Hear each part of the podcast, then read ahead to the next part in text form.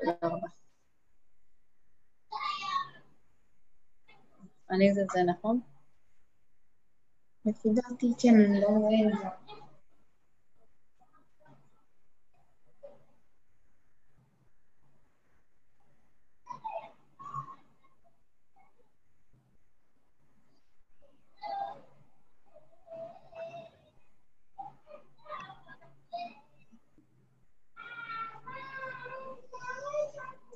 את זה.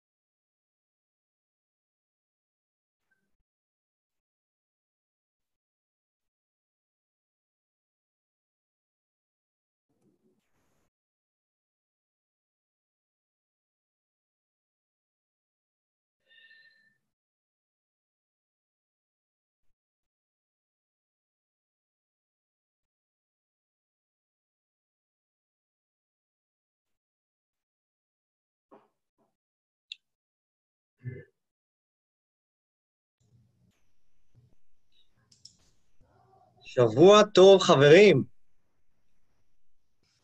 האם אני נשמע? כן. או, נשמע. אוקיי. טוב, השארתי עוד ערימת אנשים, אנחנו על 100 איש כמעט. אה, טוב, אז הולכים להצטרף אלינו עוד לפי, לפחות לפי מה שאנחנו אה, יודעים מראש. אה, קרוב ל-400, בואו נראה כמה אנחנו רציניים פה.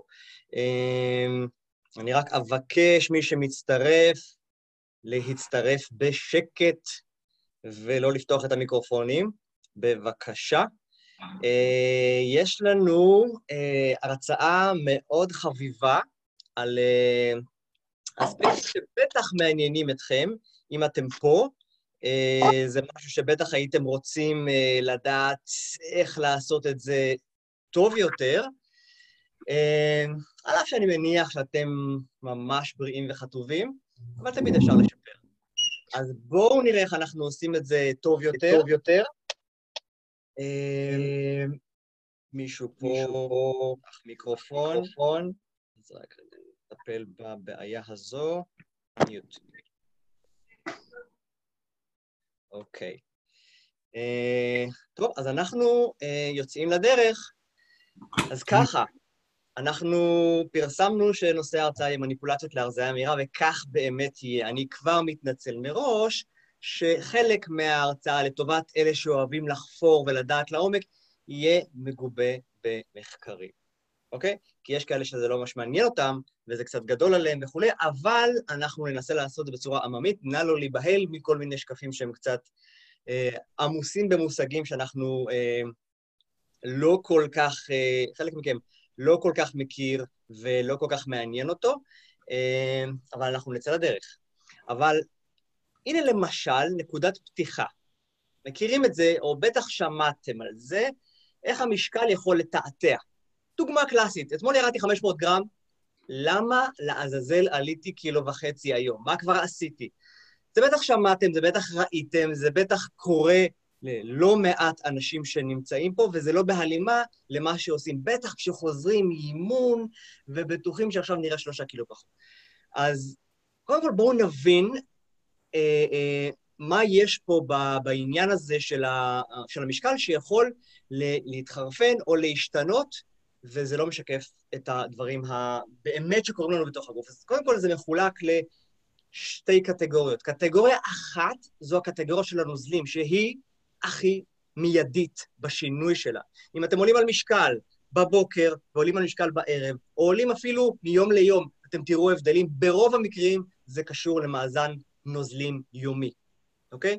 כשמה שאנחנו יודעים זה שבבוקר אנחנו בשיא ההתייבשות. דווקא בבוקר, אחרי שנת לילה שכיבה ומצב שאנחנו אה, אה, לא שותים על פי רוב בלילה, זה גורם לנוזלים לברוח לשלפוחית השתן כשאין לנו מספיק לחץ של, אה, לחץ של כוח הכובד עלינו, הנוזלים בורחים. זה מה שקורה בשנה. חוץ מזה, תוסיפו לזה את הנושא של הנשימה, מערכת הנשימה מייבשת אותנו, אנחנו יכולים לקום בבוקר פחות 750 cc, פחות או יותר, של נוזלים בגוף, ואנחנו אוהבים את זה כשאנחנו עולים על המשקל.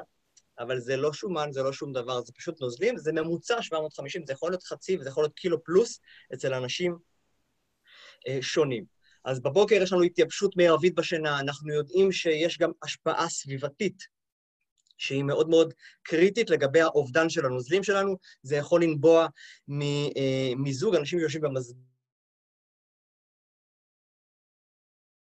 טמפרטורה נעימה בחדר, אתה לא מרגיש שאתה מתייבש, אתה משתן, אתה כל הזמן רץ לשירותים, כי יש קיבוץ של כלי דם והכל בורח החוצה, זה מייבש, זה מוריד במשקל, זה לא הרזייה. למרות שאני אדבר איתכם בהמשך על שריפת שומן, אז אני כבר אתן לכם כמה נקודות שקור דווקא כן יכול להיות גם בעקיפין, דבר שגורם לשרוף שומן ולא רק לאבד נוזלים. לחות גם היא גורמת להזעה, חום, קור, כל אלה יגרמו לאובדן של נוזלים, הגוף מתאמץ אה, לקרר את עצמו, אה, ובהזעה אנחנו נאבד יותר. השעה של האימון וסוג האימון יכולים להשפיע על הנוזלים ועל המשקל שלהם. למשל, הרבה אנשים שעושים אימונים קשים ביום שבת, רוכבי אופניים, רצים וכולי, יכולים להחזיק בגוף יותר נוזלים עד יום ראשון, יום שני, עד שזה משתחרר. זה מנגנון הגנה של הגוף, כשהוא מרגיש שהוא מתייבש, הוא אוגר נוזלים מפני התייבשות עתידית. אותו דבר מלחים. אם אכלנו מלח, הגוף יצבור מים כדי לדלל את המלחים האלה. אם התייבשנו כתוצאה מאימון קשה, שהאזנו יותר מדי, הגוף יאגור מלח וזה יאגור נוזלים כדי להגן עלינו מפני התייבשות נוספת. זה מנגנונים שהגוף מפתח לו, אבל זה מתעתע כשעולים על המשקל. אלכוהול, זו אה, עוד דרך מצוינת לרדת במשקל סתם, אוקיי? אלכוהול גורם לפעולת השתנה, הוא מעכב את ההורמון שנוגד ההשתנה, ה-ADH, אה, זה הורמון שעוצר את הנוזלים בגוף, הוא מעכב אותו ולכן הנוזלים בורחים, אחרי האלכוהול משתינים מלא מלא מלא. קפאין, סימן שאלה, משום שאנחנו יודעים שקפאין אה, אה, הוא חומר משתן, אבל זה לא נכון לכולם, יש אנשים שיותר, יש אנשים שפחות. חשוב מאוד לדעת את העניין הזה. קפאין לא משתן אצל כולם באותה מידה. אה, מה שאנחנו יודעים במחקרים של השנים האחרונות, שעושים מאמץ גופני, ואנחנו כבר מזיעים, אז הקפאין לא משתן. אם נשתה קפה בחדר ממוזג, יש סיכוי שהוא ישתן אותנו עוד יותר, ואז אנחנו מאבדים אה, אה, מים, או משקל גוף, אם ישבנו ביום כזה שהוא שילב לנו גם מזגן וגם קפה, כמו מה שעשיתי היום, הרבה בגלל המצגת הזו. אה, אז זה מה שקורה, אתה שוקל במצב כזה פחות בסוף היום. אה, מחזור חודשי, אנחנו יודעים שבביוץ ולפני הווסת, נשים יכולות לעלות חצי קילו ועד קילו וחצי של נוזלים. מרגישות נפוחות, מרגישות שמנות, מרגישות... זה נוזלים, אוקיי? אה, יש גם תרופות שאוגרות אה, נוזלים, כמו קורטיזון, אה, כמו גלולות, אה, כמו אה, חומרים משתנים שיכולים, לש... אה, שניתנים לחצם, שהם גורמים לעיבוד של משקל. כל אלה ביחד יכולים לעשות תנודות של קילו וחצי, של יותר אפילו, מיום ליום, ופה עוד לא דיברתי על השמנה אמיתית ולא דיברתי על שריפה של קלוריות בכלל, דיברתי רק על דברים שיכולים לתעתע במשקל, אז אל תיתנו לדברים האלה ל- לגרום לכם להתב... או לבלבל אתכם כשאתם מנסים להבין אם מה שאתם עושים הוא תהליך טוב, אם מה שאתם עשיתם היום הוא תהליך טוב, עשיתם הכל by the book ופתאום עליתם במשקל, אתם חושבים שאולי מה שעשיתם הוא לא טוב, וגם ההפך. אכלתם חבילת חמאה של 200 גרם ועליתם למשקל, לא קרה כלום, זה לא אומר שלא שמנתם. זה לא בא לידי ביטוי במשקל הפיזי, זה יבוא לידי ביטוי בתהליכים מאוחרים יותר. ולגבי חמאה יש לי כמה הפתעות בהמשך. מה אנחנו יודעים עוד? הפאזה הראשונה היא נוזלים, שהיא מסבירה את רוב השינויים במשקל. הפאזה השנייה זה המוצקים. המוצקים, זאת אומרת, ריקון מעי חלקי, או נקרא לזה עצירות, אמ, יכול לגרום לזה שהגוף לא מתרוקן, לא מתנקה, ולכן שוקל יותר מיום ליום. אנשים שאוכלים פה הרבה יותר אה, ירקות אה, או אה, סיבים תזונתיים, יכולים לראות, סתם, ארוחת ערב, אכלת רק סלט, אכלת סלט, לא אכלתם פחמימות לכאורה, ופתאום המשקל בבוקר, וופס, עולה. ממה זה? ממזון עם הרבה שארית, זה נקרא מזון עתיר שארית, כמו הסלט למשל, המשקל שלו עדיין יכול להיות במערכת העיכול בלי שהוא התפנה עד הבוקר, ואנחנו שוקלים יותר. לעומת זאת, אם שתינו או אכלנו משהו שהוא שמן, מרוכז, לא שוקל הרבה, אבל הוא יכול להפוך לשומן, לא נראה את זה במשקל בבוקר ונחשוב שהיינו מה זה סבבה. תעתוע. Uh, השעה של, המש... של הארוחה האחרונה בערב, וגם כמה היא שקלה, זה מאוד משפיע. אנשים יכולים לאכול את הארוחת ערב שלהם בשעה 6 בערב, או בשעה 9 או 10 בערב, ולראות תוצאה שונה על המשקל. זה לגמרי בגלל שהאוכל לא עבר פינוי. Uh, אז אנחנו יודעים שזה דבר שיכול מאוד להשפיע על העניין הזה. ועוד דבר, זה הפחמימות. פחמימות, אם אכלנו יום שהוא עתיר יותר בפחמימות, פחמימה, בוא נאמר, פוצצנו את כל המאגר שלנו, המאגר אצל אנשים רגילים יכול להיות 300-400 גרם, אצל ספורטאים הוא יהיה גם 500, אבל ה... ניקח את ה-400 גרם האלה, הם יכולים לספוח מים, הגליקוגן, זה הפחמימה שאגורה לנו בשרירים ובכבד. היא סופחת מים פי שלושה ממשקלה. אז אם יש יום שאכלת עם יותר פחמימות, מפירות ומלחם, מה שקורה בסוף שבוע יותר, נאמר, הפחמימה תכלה פי שלושה נוזלים, ואם אכלנו 400 גרם, אם מילינו את המאגר של הגליקוגן עד הסוף ב-400 גרם, אנחנו נקבל עוד קילו 200 של מים, זאת אומרת, המשקל יעלה ביחד קילו 600. וזה פתאום מלחיץ הרבה אנשים שפתאום רואים ביום ראשון קפיצה במשקל, כי ביום שבת הם אכלו יותר פחמות. זה לא השמנה, זה נוזלים שהצטברו כתוצאה מחיבור לפחמימות שאכלתם יתר על המידה יחסית אליכם, והמאגרים שלכם התמלאו. אז בלי פאניקה. בואו נראה מה כן מומלץ לעשות. אם אתם כן עוקבים אחרי משקל, אז קודם כל להישקל בשעה קבועה, תנאים קבועים, ביחס לאימון שלכם, לשירותים שלכם ולאוכל, אלה הדברים הכי משמעותיים שמשפיעים מיום ליום, אז שזה יהיה קבוע. רצוי כמובן בבוקר, אבל אם לא, אז תבינו שזה מסביר את השינויים. ותעשו לעצמכם טובה ותפסיקו לבדוק רק משקל. אם אתם רוצים לדעת מה קורה לכם באמת בגוף, סרט מידה מסבתא, אוקיי? על הטבור, בדיוק על הטבור, זו הנקודה החשובה ביותר, ויש גם מתחת לצלעות, אנחנו מלמדים את זה בסדנאות, היחס יכול לספר מה המצב בגוף. ההיקף מספר, יחס מותן עגל בין הצר ביותר לבין הרחב ביותר מספר, וזה מאוד מאוד חשוב. והתחושה הכללית שלכם מספרת. מרגישים אם אתם כבדים יותר, אם אכלתם יותר, אם יש עייפות בגוף, זה קשור גם לאוכל, זה בדרך כלל יביא איתו עלייה. הרבה מאוד פעמים, לא תמיד. וכמובן, לבדוק אחוז שומן זה דבר שמספר מאוד על מה שקורה לכם בגוף. אז מה אנחנו יודעים? בואו נגיד עכשיו, אוקיי, הבנו את הטלטלות במשקל, למה אנחנו לפעמים לא מבינים מה קורה לנו בגוף, אבל לפעמים אנחנו, בואו נשים את זה בצד, אנחנו עושים by the book, אוכלים אוכל בריא, מתאמנים, מנסים לאכול פחות, והמשקל לא זז, לפחות לא כמו מה שציפינו. בואו נבין מה הסיבות לעניין הזה, בקרוב יעלה גם פוסט עם הסיבות האלה עם הסבר משמעותי על כל אחד מהסעיפים.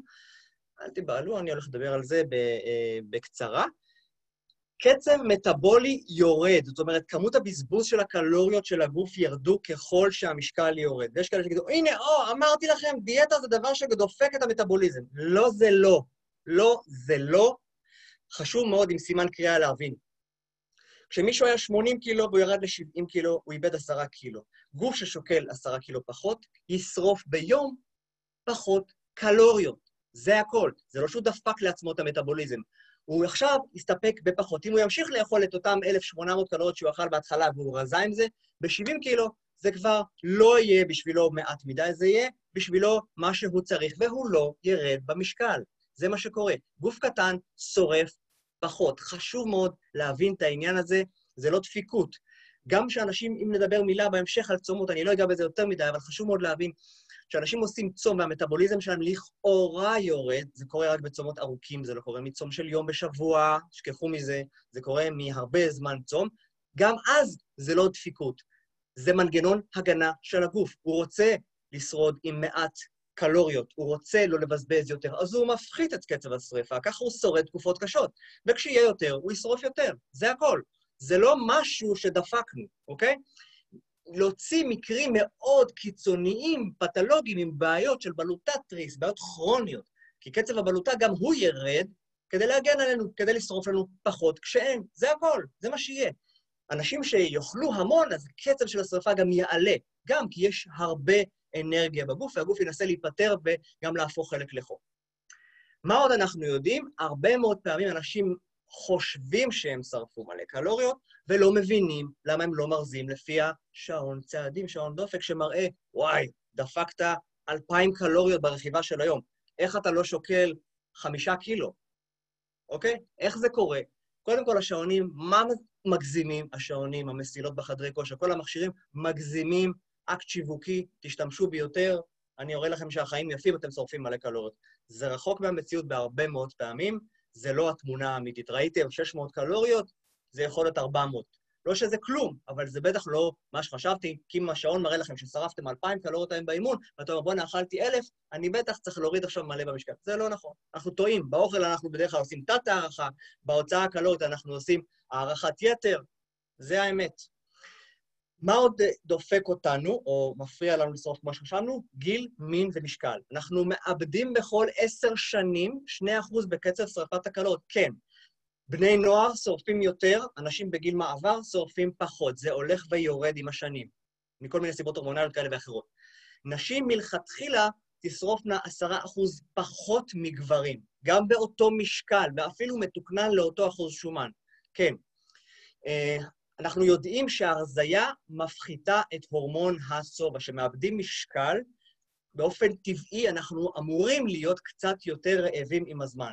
ככל שרקמת השומן קטנה יותר, יש לנו פחות הורמון סובה. זה מנגנון הגנה, תחשבו על זה. הגוף רוצה שנרגיש יותר רעבים, אז הוא מפריש את ההורמון של הרעב יותר כדי שנוכל לתקן. אז אנשים שירדו הרבה בשומן אמורים להרגיש יותר רעבים, וזה אחד מהדברים שימשוך להם את המשקל בחזרה למעלה כתיקון.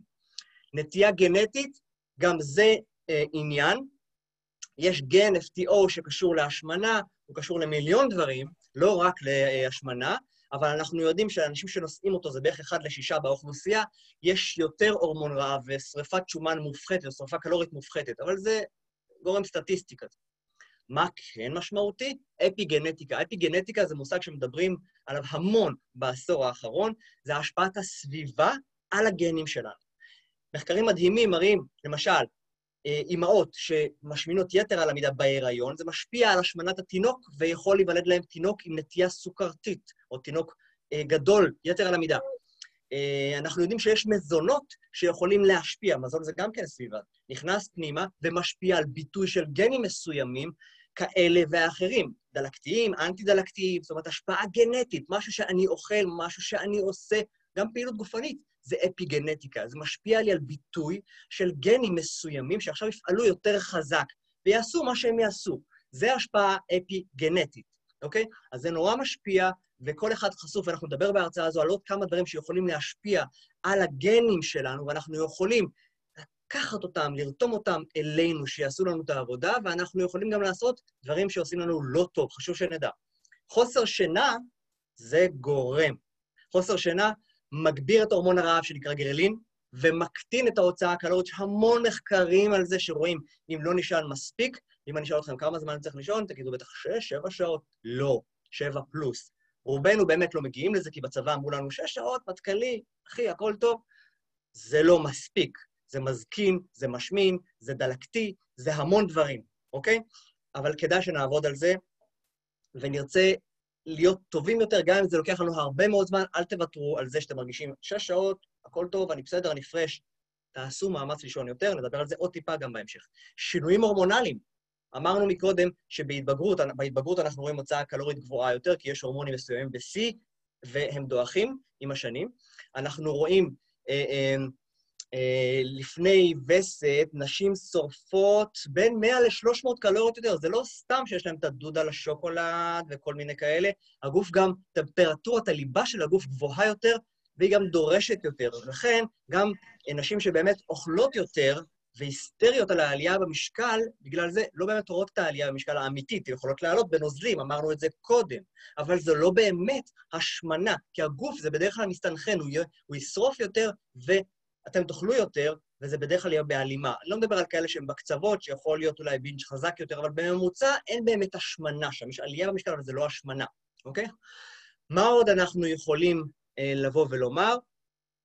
אם כבר דיברנו על הפחמימות, אז בואו נדבר רגע איך פחמימות משפיעות על המשקל, או איך הפחתה של פחמימה משפיעה על המשקל, כי זה נושא שהמון שואלים אותי, לא רק אותי, רוצים לדעת מה נסגר עם הדבר הזה שנקרא פחמימה ואיך הוא משפיע. יש שם טרנדים הולכים וגוברים של אה, אה, אנשים שעושים דיאטה קטוגנית, נטולת פחמימות. לפני זה היינו בפלאוליטי, שזה מופחת פחמימה, אבל ללא דל פחמימה, לא נטול. וזה לא חדש, גם דיאטת אדקינס מלפני 30 שנה, וזה תמיד שם, זה בא והולך בשמות מתחלפים. יש משהו בדיאטה הזו, אני תכף אסביר כמה דברים. אנחנו עכשיו מפחיתים פחמימה, אוקיי? הפחתנו פחמימה, מה שיקרה, מה שהסברתי לכם מקודם, שגורם לנו לעליית משקל בסופי שבוע, הפחמימה זה בעצם אגורה כגליקוגן בגוף. אם אני מוריד, רוקנתי, לא אכלתי היום פחמימה, לא אכלתי אחרי 24 שעות, אולי אפילו יותר, תלוי כמה היה לי מלכתחילה, רוקנתי את כל הפחמימה, היא תשליך את המים שצבורים איתה יחד, ופתאום הגוף טראח יורד במשקל הרבה יותר משמעותי. זה קורה בדרך כלל בימים הראשונים של הדיאטה, שאנשים אוכלים פחות. מה עוד קורה כשאנשים אוכלים פחות פחמימה? בעיקר בדיאטה קטוגנית, אבל זה גם בצומות קורה, כשלא אוכלים כלום, אוקיי? יש רמה נמוכה של אינסולין. אינסולין זה ההורמון שעולה כשאנחנו אוכלים בעיקר פחמימה, אבל לא רק, גם חלבונים מעלים אינסולין, אה, ואפילו טיפה שומן. כשאנחנו אה, לא אוכלים, אז רמת האינסולין מאוד נמוכה. אין לו למה להיות מופרש. הוא מופרש בתגובה לאוכל שאכלנו, והוא מכניס אותו לתוך התאים, מזרם הדם לתוך התאים. לכן הוא עולה. אם האינסולין לא עולה כי לא אכלנו, הוא גורם לאובדן של מלחים ונוזלים. אז אנשים שנמצאים בצום פתאום יכולים לראות נפילה חדה במשקל שלהם זה לא בהכרח אומר שרזיתם, זה אומר שהגליקוגן נפל, נפלו איתו הפחמימות שקשורות אליו. אחר כך אינסולין נמוך, אינסולין נמוך, יש פעולת השתנה של מלחים ונוזלים שבורחים מהגוף, ואז אנחנו מתייבשים ופתאום צונחים במשקל הרבה יותר. זה לא אומר עדיין שאיבדנו שומן, מאבדים שומן, אבל שומן שאיבדנו לא מסביר איך פתאום נפלתי שני קילו. זה לא שם, אוקיי? ומה אנחנו יודעים? זה שפחמימות עם אינדקס גבוה, אלה המתוקות יותר, הפשוטות יותר, המעובדות יותר, יכולות להגביר רעב. זה הפוך, אוקיי? הן יכולות להגביר ולהגדיל את הצריכה הקלורית. אומרת, אוקיי, רגע, שנייה. אם אני אוכל פחמימות, בהכרח אני הולך להשמין? התשובה היא לא, כי אם אכלת 2,000 קלוריות מפה או משם, ההבדלים יהיו קטנים, עם פחמות או בלי פחמות. אבל מה שאנחנו כן יודעים, זה אנשים שמכניסים לתוך התפריט שלהם הרבה פחמימות, ומרמה נמוכה של פחמימות, יש סיכוי משמעותי, לא כולם, שזה יגרום להם להיות אנשים רעבים יותר עם הזמן, ולהגדיל את הצריכה הקלורית. זה גם מסביר בדיאטה הפוכה, כשאין פחמימות, למשל בקטוגני, למה האנשים האלה מרגישים שהם לא רעבים, גם בצומות, אוקיי? צמתי היום 18 שעות, התחלתי לאכול ב-2 בצהריים, ב-11 הייתי רעב, למה? אתמול בערב אכלתי פחמימות, הבוקר שלי היה רעב יותר, אוקיי? ואז אני מתחיל לרוקן את זה, ואחרי 16 שעות מרגיש כבר פחות ופחות, אחרי 18 שעות כבר לא הייתי רעב. ניגשתי לארוחת צהריים, וואלה, לא מאוד רעב, אוקיי? אבל אכלתי כי צריך לאכול. אבל תבינו שהפיקים האלה של הרעב עולים ויורדים, זה מאוד מאוד מושפע מהרבה גורמים, ואנחנו ניגע בכמה מהגורמים האלה. אז אנחנו יודעים שהשרירים שלנו מלאים בפחמימות, הם גם יתמלאו בנוזלים, ואנחנו נהיה כבדים יותר. כשאנחנו נרוקן את הפחמימות, אז הנוזלים גם ילכו, ואנחנו נהיה קלים יותר, כחושים יותר. זה עוד לא קשור לשומן, נראה לי שכבר הבנתם. מה אנחנו עוד יודעים לומר? מחקר יפה. מחקר יפה שבדק 21, כמעט 22 אלף אנשים, זה אוסף של מחקרים, בדק מה קורה למשקל, הוא בדק גם לחץ דם וכולי, בדיאטות שונות. מה שאפשר לראות פה באיור החמוד הזה, זה שהם בדקו פה כל מיני דיאטות, 44 מחקרים של דל פחמימות, אה, אה, מחקרים של דל שומן, מחקרים של אה, דיאטה רגילה, כל מיני. מה ראו בסוף? השוו וראו כמה קילוגרמים ירדו בדיאטות כאלה של חצי שנה, בדיאטה דלת פחמימות או דלת שומן. תסתכלו, אנחנו רואים שהדיאטה שהיא דלה בפחמימות משיגה בקצת ארבעה ומשהו קילו, לעומת הדיאטה שהיא דלה בשומן, אוקיי? לעומת דיאטה הרגילה, שהיא רק תאכל פחות, אבל מהכל, שהייתה עוד פחות יעילה משתי הדיאטות האלה. אז זה לא איזה הישג מטורף, ארבעה ומשהו קילו בחצי שנה, זה מה שאנחנו יכולים לראות. ומה שאנחנו יודעים זה ש... אמנם אחרי חצי שנה יש יתרון קל לדיאטה הדלת פחמימות, אחרי שנה רוב האנשים עולים את כל מה שהם ירדו. זה מה שקורה. אם אין לך עוד כמה דברים שנדבר עליהם בשיחה הזאת, על מה נכון לעשות, מה אפשר לעשות, מה המחקר מלמד שמאוד יעיל כדי לעשות את השינוי הזה באופן קבוע.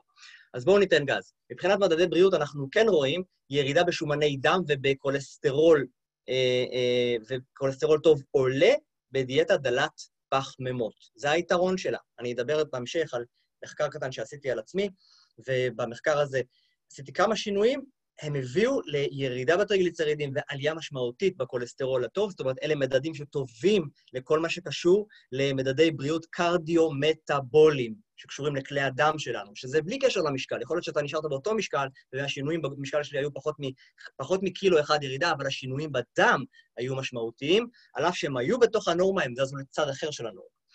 אמ, מה עשיתי? חכו לסוף. בקיצור, בואו נסתכל, יש פה עוד משהו נחמד שראיתי. אמ, עשו פה, לקחו פה מחקר, מספר אנשים קטן, שהם עשו, האנשים האלה עשו שלוש דיאטות מתחלפות, כל פעם משהו אחר, כך שהם היו בעצם הביקורת של עצמם. פעם אחת הם עשו דיאטה מעורבת, אוקיי? הם אכלו 800 קלוריות. פה אתם יכולים לראות מה קרה למשקל שלהם. אה, זה המשקל שאיבדו בגרמים בכל יום. הם ירדו 200 גרם, 300 גרם בכל יום בדיאטה רגילה. כשהם עשו דיאטת קטו, הם, זאת אומרת, ללא פחמימות, הם ירדו 400-500 גרם ליום. מגניב. וכשהם עשו דיאטת רעב, יעני כמעט צומות, הם ירדו 700 גרם ליום. עכשיו, בואו נציץ מה הם ירדו. מה שאתם רואים בירוק, הירוק זה השומן. מה שאתם רואים, שהם עשו דיאטה עם פחמימה או בלי פחמימה, הם ירדו אותו דבר בשומן, זה לא שינה. מה כן? תראו את הכחול. התכלת הזה, הכחול, זה המים שאיבדו. אז בדיאטת קטו, זה בדיוק מה שהסברתי מקודם, ירדו הרבה יותר מים. תסתכלו, יש גם חלק כתום, הכתום זה חלבונים, זה בעצם השרירים. רק בדיאטת רעב ארוכה היה עיבוד של שריר. אוקיי? זה לא קיים באחרות. נכון, יש פה ירידה מאוד גדולה, מאוד מרשימה, הרבה יותר מים, גם שומן וגם שרירים נשרפו פה, וכדאי לכם לראות פוסט שהעליתי מלפני שבוע על הנושא של צומות, מה קורה בפאזות השונות של הצום, 4 שעות מתום הארוחה, 16 שעות מתום הארוחה, 20 שעות מתום הארוחה, ולראות מתי אנחנו שורפים יותר ויותר שומן, ומה קורה אה, אה, לשריר, מתי, אם בכלל, הוא נפגע. אה, אוקיי, בדיאטות האלה צרכו 800 קלוריות בלבד, עם 50 גרם חלבון, המעניין הוא שנתנו להם את אותה כמות חלבון פה ופה, בשתי הדיאטות האלה, ועובדה שהשומן שלהם ירד באותה רמה. זה, אל תיבהלו מזה, אמרתי, "אה, זה אחד המחקרים הכי מצוטטים והכי נחשבים בעולם, מחקר הפאונד, שהשווה בין דיאטות שונות. הדיאטות למעלה זה דיאטה שיש בה הרבה פחמימות, 50-60 אחוז פחמימות. הדיאטות למטה זה דיאטות שיש בה פחות פחמימות. זה לא דל, זה לא קטוגני, אבל יש פחות פחמימות, 30-40 אחוז. מה שראו בסופו של דבר, אני מסכם לכם את זה בקטנה, הרזיה אפשרית במגוון הרכבי מקרו. זאת אומרת, אפשר גם בדל פחמימות, גם בדל שומן, ראינו את זה מקודם. מה שאתם רואים בגרפים הנחמדים האלה, זה כמה אנשים, אוקיי, הצליחו לרזות אחרי חצי שנה, בכל אחת מהקבוצות של המחקר, כמה אנשים שמרו על המשקל. מה רואים? רואים כזה דבר. בקבוצה A, שהיה להם הרבה פחמימות, 25 אנשים מתוך 28 בקבוצה חזרו, אתם רואים? חזרו למשקלם בתום שישה חודשים. כל המעקב הזה הוא שישה חודשים. שישה חודשים, כמעט כולם חזרו להתחלה בדיאטה שיש בה הרבה פחמימות. זאת אומרת, אי אפשר לשמור על משקל טוב עם הרבה פחמימות. זה עולה, אתה יורד בהתחלה, רואים שיש פה ירידה מאוד גדולה במשקל, ואחרי זה כולם עולים, עולים, עולים לנקודת ההתחלה.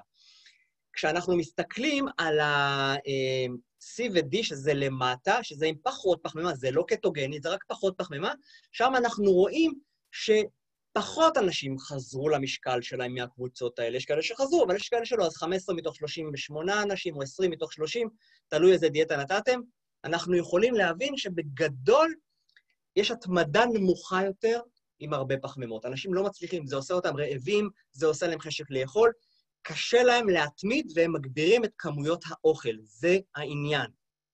אז אם אנחנו מנסים ככה לחלק את הדברים, רגע, בואו נבין רגע, מה פחות מומלץ בדיאטה, ותכף נדבר אחרי זה מה כן מומלץ כדי שזה תהיה ירידה אפקטיבית, אז תהיו איתי. פחות מומלץ בזמן שאתם מנסים לרדת במשקל, זה לרדת מהר. למרות שאנשים שיורדים מהר, מקבלים מוטיבציה. וואלה, ירדתי ארבעה קילו, מגניב, ירדתי שבעה קילו, מגניב, נותן להם מוטיבציה. זה לא בהכרח יכול להעיד שהרכב הגוף שלהם יהיה טוב יותר. הם ירדו במשקל. אבל מה יקרה שנה שנייה? השם ירחם, כי ירידה מהירה מלווה הרבה פעמים באובדן של שרירים. שימו לב, אוקיי? אם אנחנו מסתכלים על הדבר הזה, רגע, גם זה לקוח ממחקר, זה מחקר על נשים. נתנו להם לרדת חמישה אחוז במשקל, הורידו אותם חמישה אחוז במשקל. יש כאלה שעשו את זה ב-15 שבועות, כי הורידו להם רק 460 קלוריות מהצריכה שלהם באוכל ליום. 460 קלוריות פחות, הם ירדו חמישה אחוז משקל, 15 שבועות. קבוצה שנייה, ירדו את אותו דבר, חמישה אחוז, אבל בחמישה שבועות עשו להם מחיקה של 1,300 קלוריות מההכנסה היומית שלהם, הם אכלו ממש פחות. מה קרה להם בתוצאות, וזה מה שמעניין, אפשר לראות קבוצה אחת של הירידה המהירה, ומצד ימין הירידה האיטית. הירידה האיטית ירדו יותר fat mass, חמישה, כמעט שישה קילו, לעומת הקבוצה האיטית, סליחה, המהירה, שירדו רק שלושה קילו של שומן, אוקיי? ובהיקפים של המותניים, מה שאנחנו רואים זה שאלה שירדו לאט ירדו יותר, אומנם רק סנטימטר אחד יותר, שבעה סנטימטר לעומת שישה סנטימטר של אלה שירדו מהר.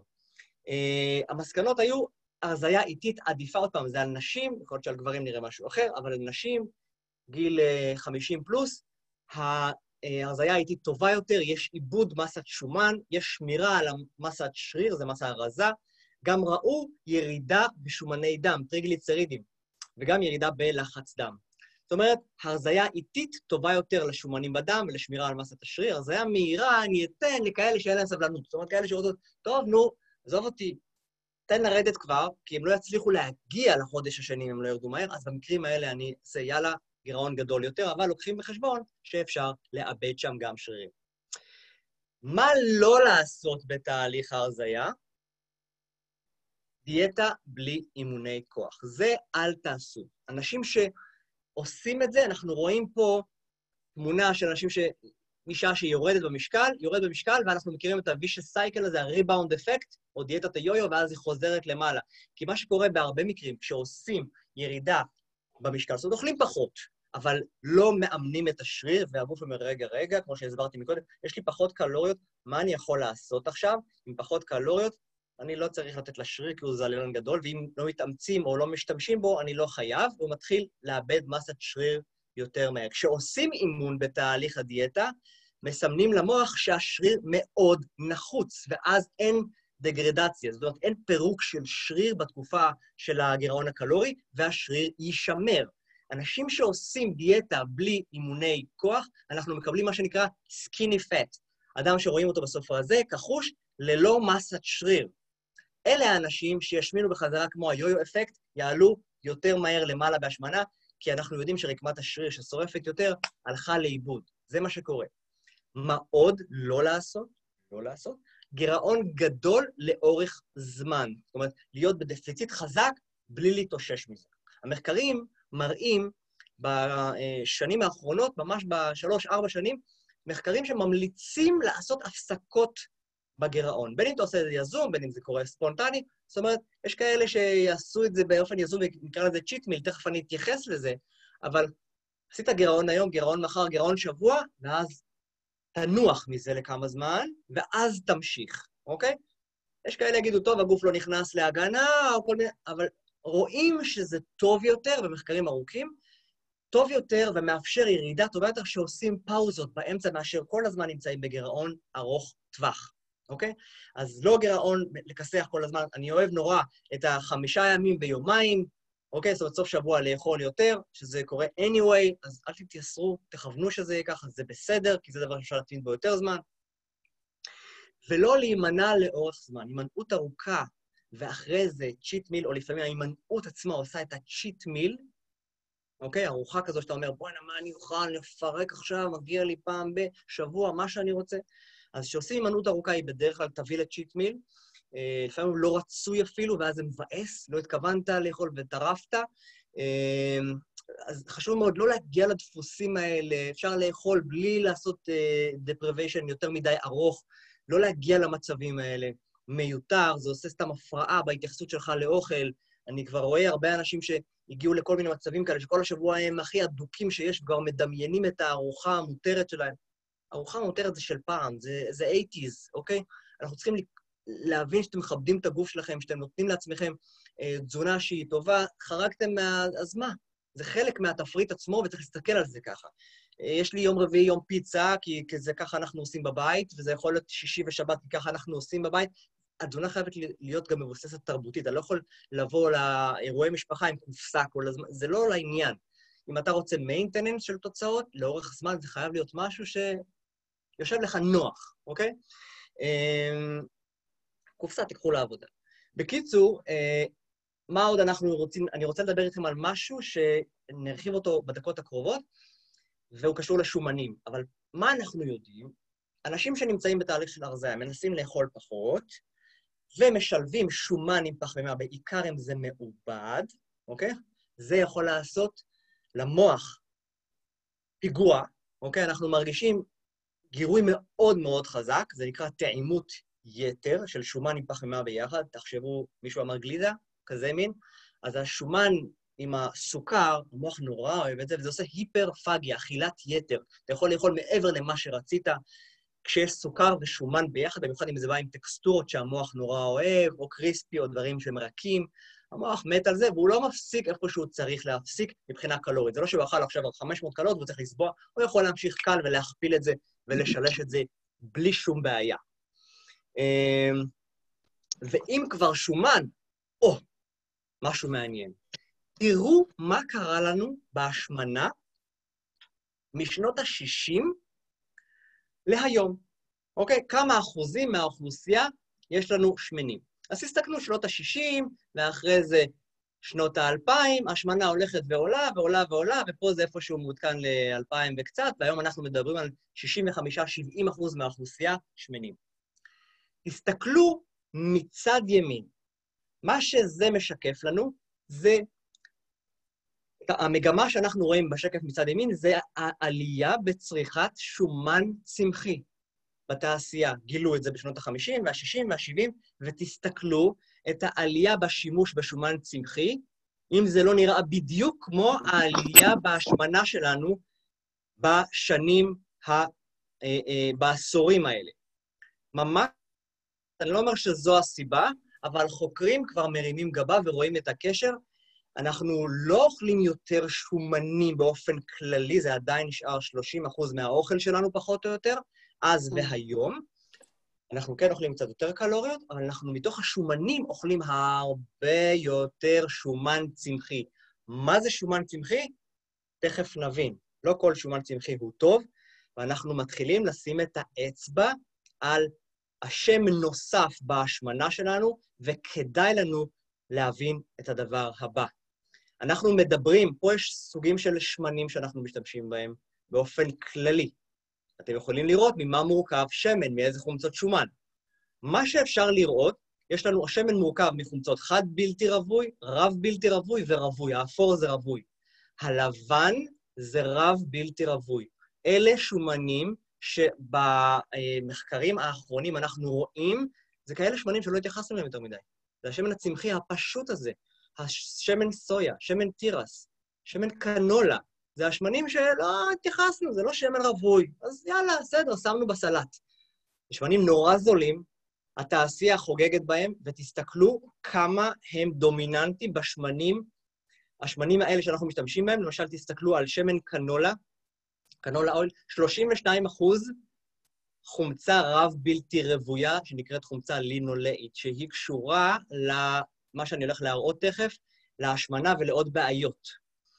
החומצה הזאת, אגב, אם נסתכל כמה יש אותה בבשר, אז יש רק 4 אחוז, בחמאה רק 2 אחוז, אוקיי? זה שומנים, ש... זה מזונות שאנחנו נורא נזהרים מהם, כי הם קשורים למחלות לב, אה? שמן זית מכיל 11 אחוז חומצה לינולאית, שמן סויה, תירס ושמן חמניות, תסתכלו, 60 אחוז, 70, 77 אחוז.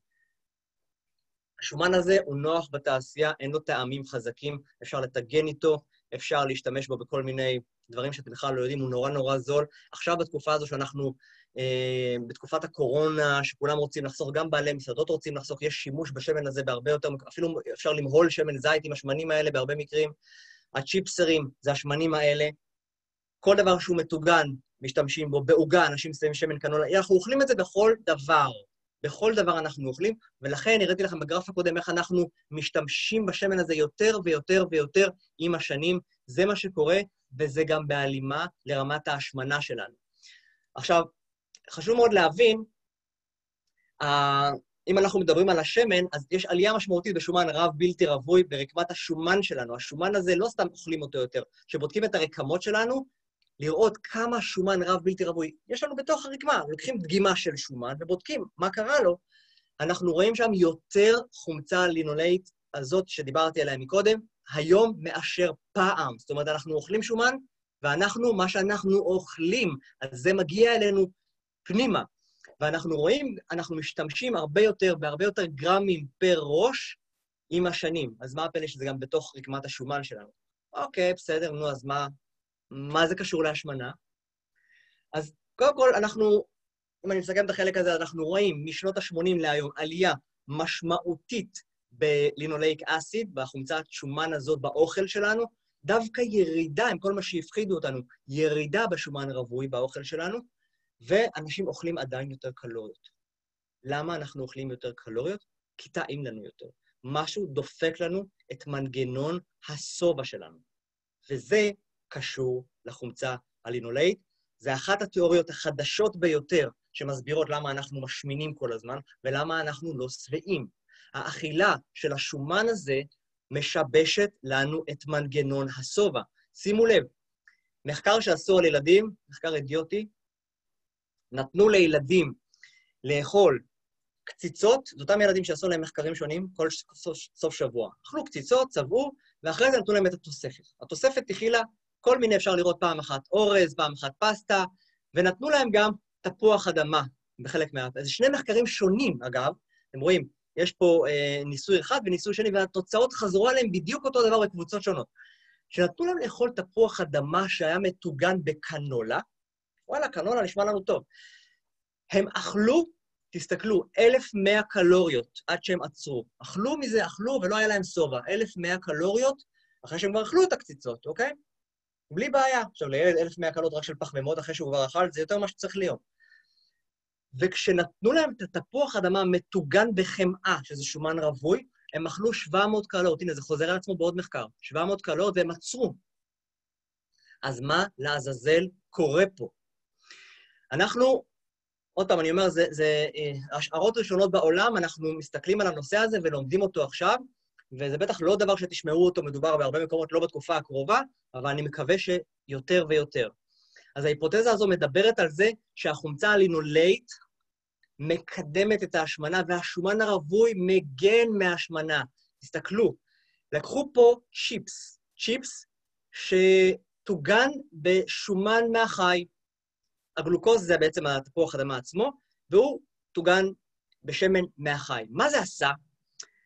השומן הזה הוא שומן רווי מן הסתם, הוא נכנס לתוך תא השומן, מה שאתם רואים בצהוב זה תא של שומן, שאוקיי, הוא גדל, כי אתה אוכל יותר אז הוא גדל, והשומן הרווי יוצר תנגודת מקומית לאינסולין, שאומרת, אוקיי, I'm full, אני מספיק לי, די, תעצור, לא רוצה יותר, ואז הוא, הוא על הקרום שלו מתפתח, לא משנה, תנגודת חשמלית, אני לא אכנס למנגנון, הוא יוצר לעצמו מין מפל אה, ריכוזים חשמלי כזה, והאוכל לא נכנס פנימה לתוך התא, הוא משאיר את הסוכר לתאים האחרים שצריכים את זה בגוף.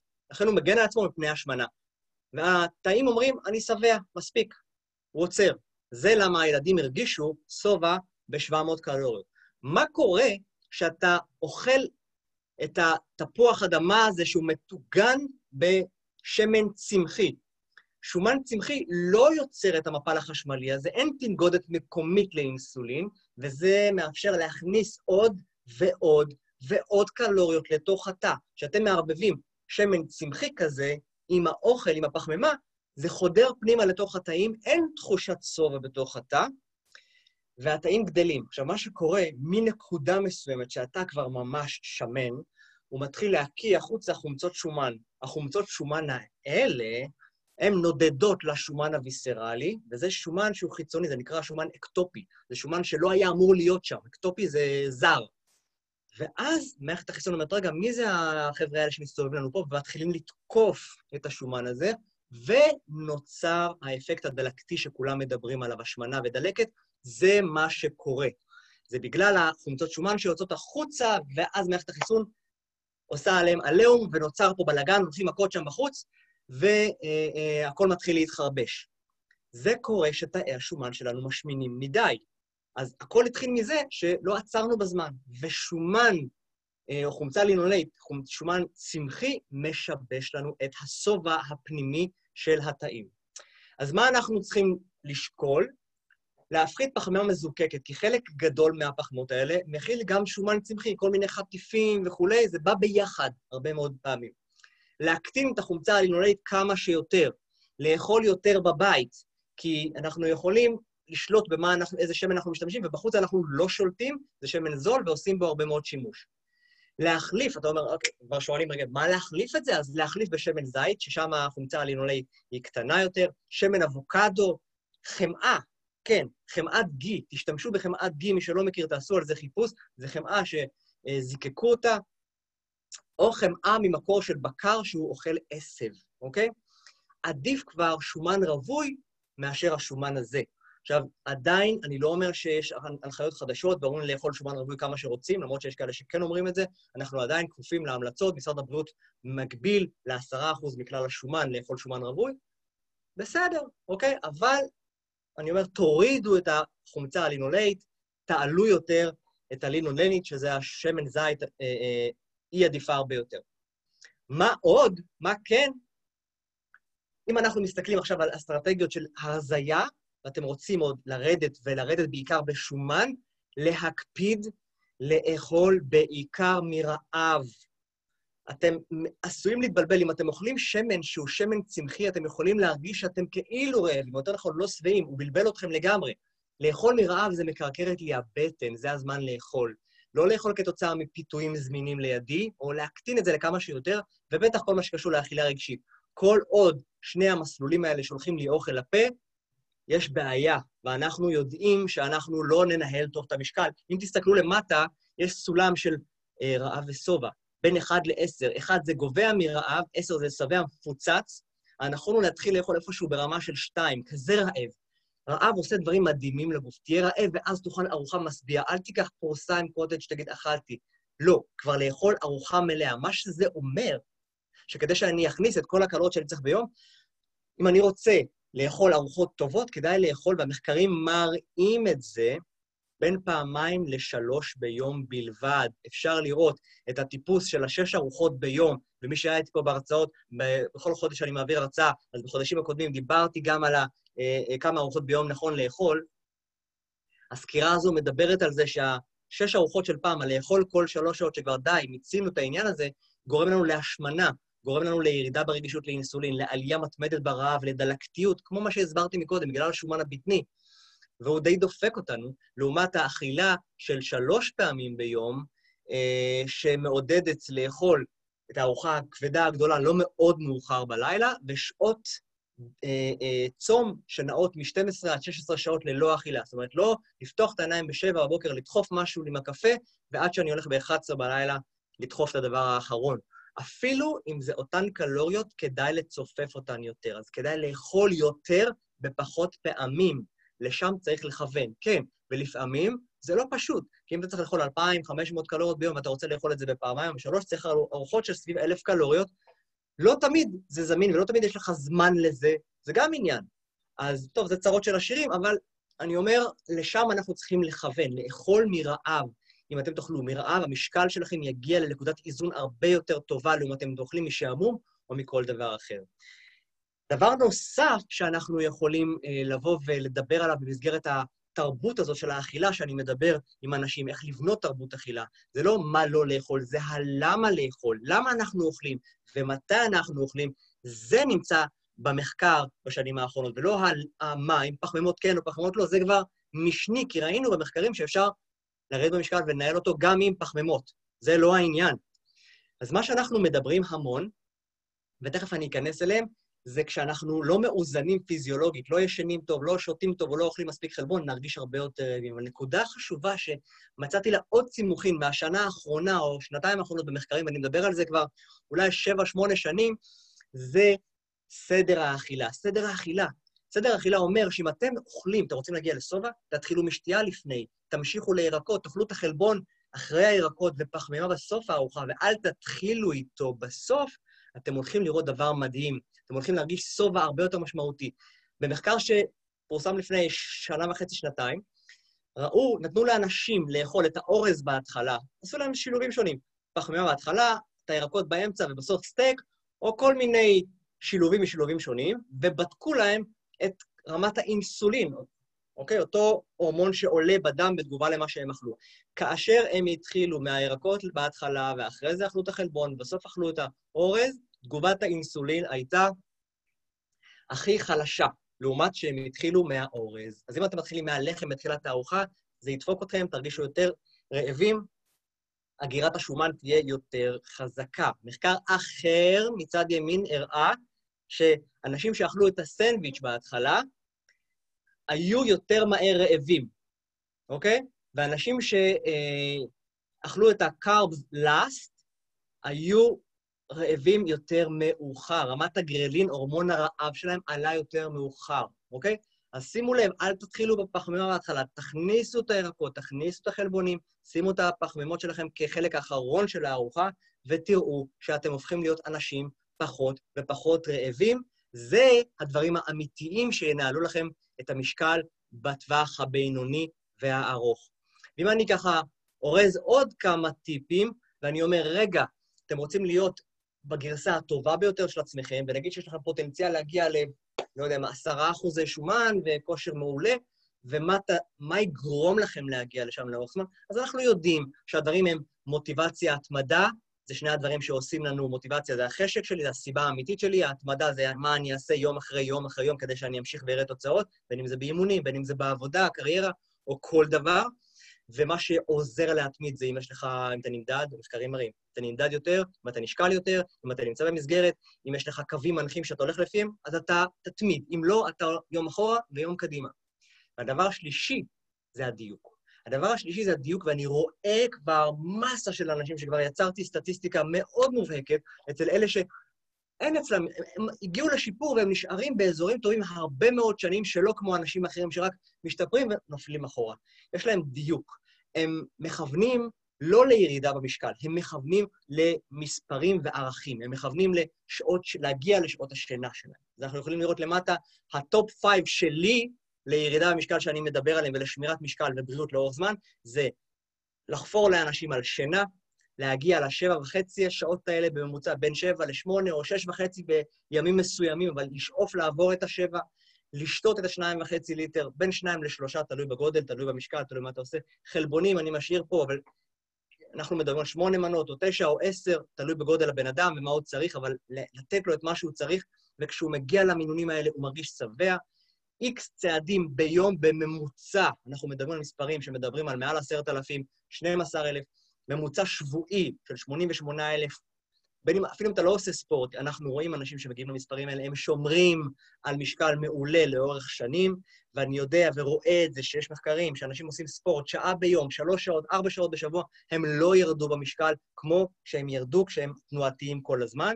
וגם אנשים שמקפידים שמספר החריגות השבועי הממוצע שלהם, בין אם קראו לזה cheat meal או אני לא יודע מה, הוא בערך שתי חריגות בשבוע, אלה האנשים שלא תהיה להם בעיית משקל, ולא אכפת לי אם הם אכלו עכשיו מגש פיצה או אכלו משהו אחר.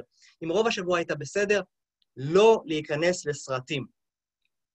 ומי שעוקב בסטורי, ואני מאוד ממליץ לכם, כי אני מעלה שם כל מיני תכנים אמיתיים, אותנטיים, שאני חי אותם, אה, אז יש לי כלל, וזה בהמשך לחריגות האלה, אוקיי? כי אתה לא יכול להיות כל הזמן קבוע. הכלל הוא, אני קורא לו חוק אוכלים, הולכים. אכלת יותר, הכל סבבה. רק אל תשב בספה ותירקב אחרי זה, ואל תגיד, יש לי אימון מחר.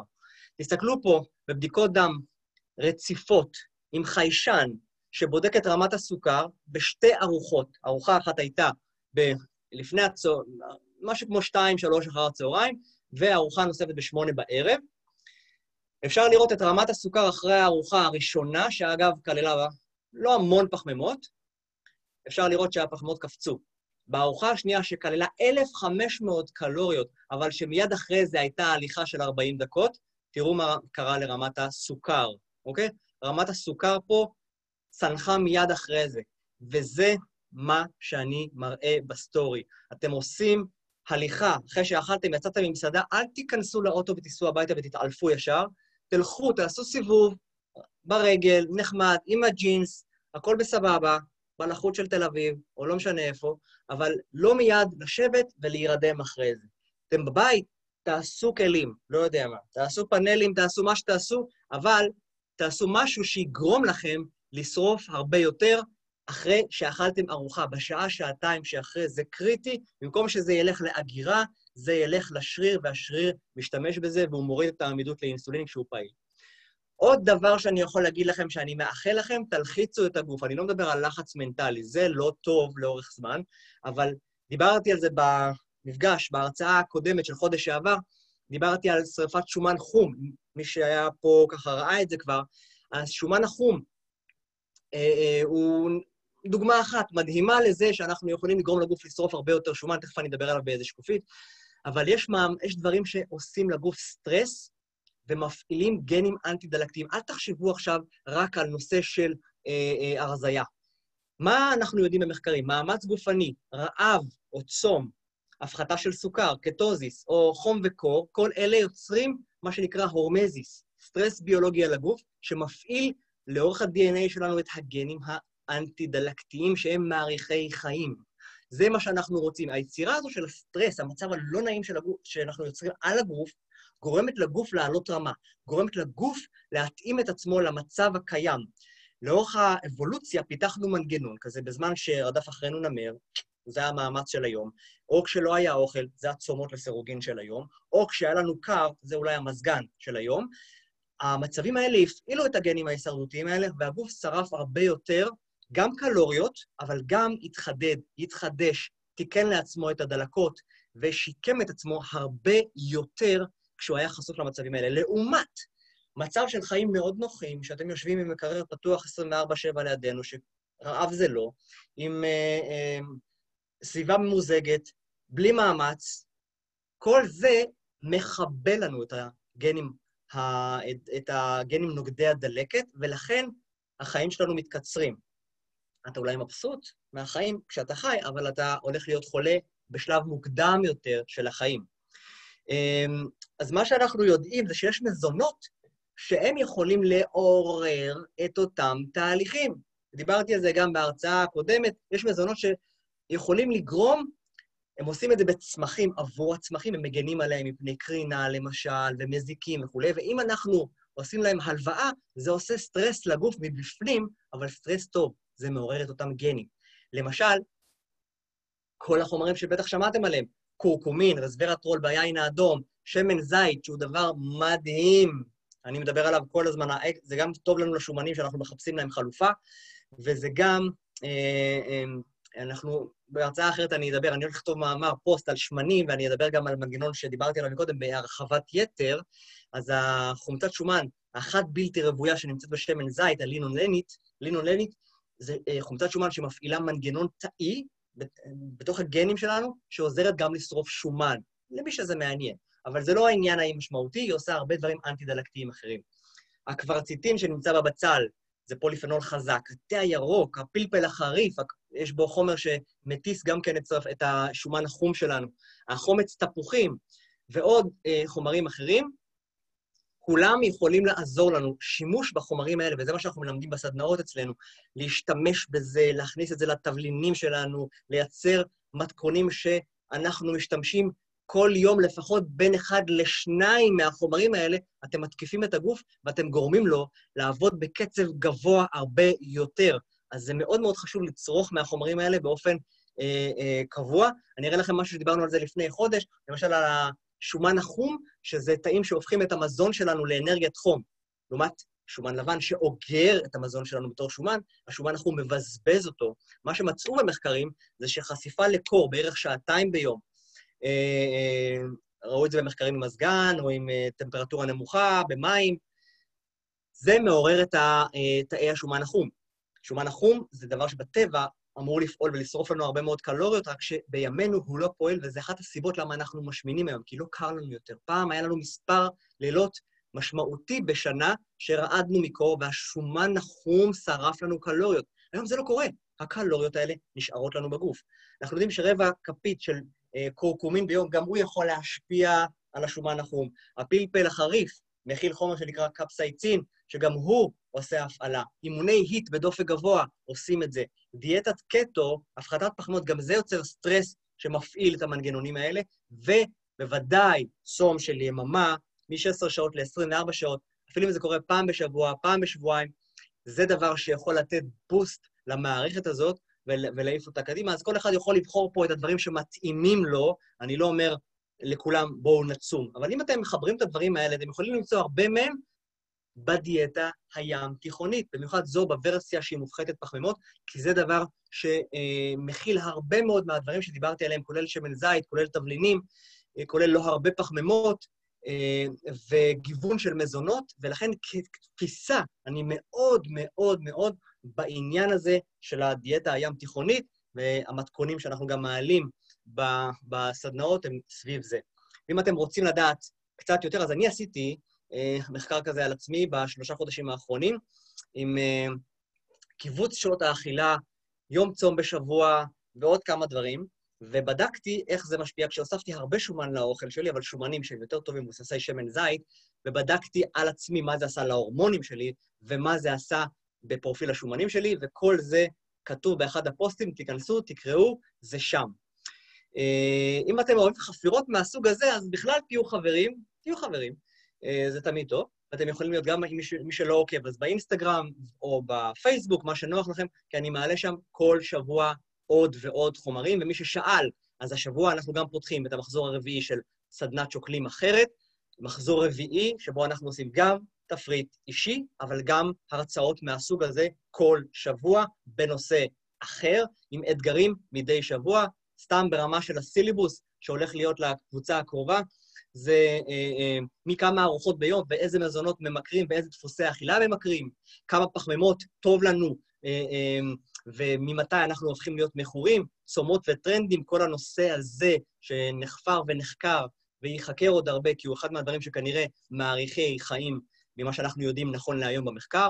כמה חלבונים צריך בכלל להרזייה או לבניית שרירים, טבעונות לעומת בשרונות, נושא שמאוד מאוד חשוב להכיר, וכן, אני בעדו, אה, על אף שאני אה, מדבר גם על אה, תזונה מהחי לא מעט.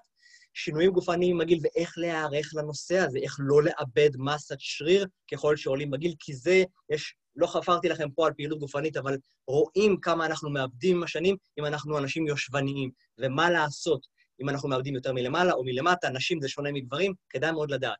על אנטי-אייג'ינג אני מדבר המון בכל מה שקשור לתזונה שמחדשת, תזונה שמונעת תחלואה, תזונה שקשורה לאסתטיקה, קוסמטיקה וכולי, כי יש הרבה מזונות שיש להם השפעה כזו, וזה תתפלאו גם כן סוג של דברים שקשורים לצום, מחקרים חדשים. אה, יש גם חלקים מעשיים, כמו אימון והדרכות אימון שאנחנו עושים בסדנה. יש גם בישול, אנחנו עושים סדנת בישול עם ספר בישול שלנו, אה, וכמובן שמקבלים תפריט אישי שהוא מותאם לפי מבנה גוף ולפי הצרכים האישיים כל אחד שלעצמו, ואתגרים שבועיים. סתם ככה בא לי להשוויץ, הסדנה שסיימה בשבוע האחרון, מספר 2, עכשיו רצה סדנה 3, גם זו סיימה, מספר 2, אה, ירדו, זה הירידה במשקל, כל שבוע הם ירדו, בהתחלה יורדים המון, ואחרי זה יורדים, ממשיכים לרדת ב-12 השבועות האלה. אנחנו יכולים לראות אה, אה, 104 קילו ירידה, 3.3 אחוזי שומן בסדנה בחודשיים וחצי, שלושה האלה, אה, שזה לא רע.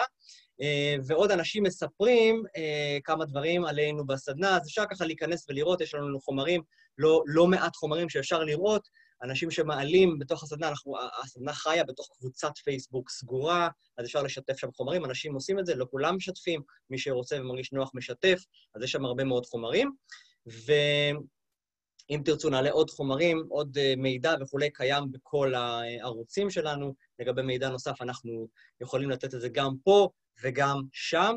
אז זה מחזור רביעי, והמחזור הרביעי עדיין הוא בגלל הקורונה במחירים שאנחנו... אה, זה לא המחיר המקורי, זה 1,500 במקום 2,100, אה, וזה נפתח ביום רביעי. אם תרצו פרטים, אתם יכולים או להירשם דרך האתר, או לשלוח הודעה לטלפון הזה שמופיע לכם שם, ויש אנשים ששאלו מה זה הסדנה השנייה. אנשים שסיימו, אנחנו מטפלים המון באונליין עכשיו, אז אנשים שסיימו את המסלול הזה של השלושה חודשים, או אנשים שהיו אצלנו בקליניקה, וכבר נוח להם ובא להם להיות ככה מרחוק, ויש לנו גם המון בחו"ל, מקנדה לניו יורק, לוס אנג'לס וכולי, גם מטופלים בחו"ל. הזום זה אחלה פלטפורמה, מאוד נוחה, בלי השעות נסיעה וההלוך וחזור, מלמדים איך למדוד אחוזי שומן מרחוק ולתת את כל הפתרונות כמו שצריך. אז יש לנו סדנה נוספת. כל מי שסיים סדנה אצלנו יכול לעבור למסלול שנקרא 10 years younger, אוקיי? 10 years younger זה לכל מי שסיים אצלנו או סדנה, או שכבר קיבל מאיתנו תפריט שהוא מותאם למבנה גוף. אז זה אנחנו יכולים לעשות סדנה כזאת או פר חודש או לשנה, זה גם כן עם תפריט, עם שקילה ביתית, אה, שאתה מדווח לנו את הנתונים, עם מענה בתוך קבוצה, עם הרצאות זום כאלה אה, שרצות כל הזמן. אז זה, זה המסלול שהוא רץ שנתי, לעומת הסדנה השנייה שדיברתי עליה, הראשונה שדיברתי עליה מקודם, של שוקלים אחרת, שהיא שלושה חודשים. זה כמו טירונות, שם אנחנו לומדים את השפה, לשם אנחנו נכנסים בהתחלה ומשם נשפכים לסדנת ההמשך. אז uh, חברים, אני נורא שמח שהחזקתם מעמד מעל שעה איתי, uh, ואני רואה שיש פה עוד כמה שאלות שנשאלו. Uh, אני אנסה לענות עליהן אחרי זה. אולי פה, בואו נראה בצ'אט, יש...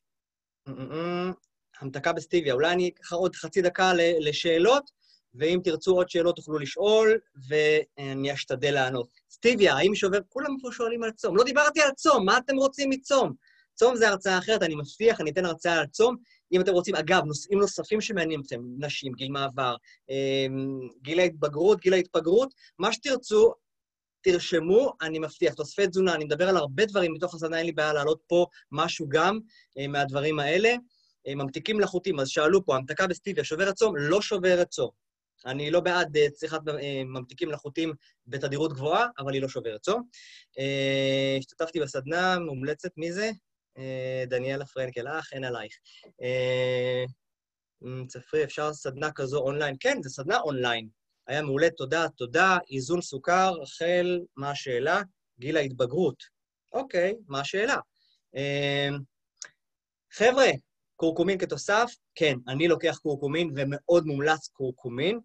אה, צומות, האם זה מעלה קורטיזול? זה מעלה קורטיזול כי זה סטרס, אבל אז מה? זה לא מעלה כרוני, זה מעלה באותו זמן ואחרי זה זה יורד. אה, מבחינת הצום לסירוגין, איך לחלק את זה במהלך השבוע, 8-16 וצום ארוך, כל כמה זמן לעשות, זה מאוד מאוד תלוי, אני נותן הדרכה כזו בסדנאות. אנחנו ממליצים להתחיל מקצר יותר ימים, ואחרי זה ארוך יום אחד ולא כל יום, ואז להתאושש בשאר השבוע. יש כל מיני פרוטוקולים. תקראו את המאמר שכתבתי. כתבתי שם אה, אה, למי מתאים מה, אוקיי? וזה שונה אם זה להרזייה, או אם זה לבריאות או לסוכרת וכל מיני כאלה, אז הפרוטוקולים הם שונים, אוקיי? חשוב מאוד להבין את זה.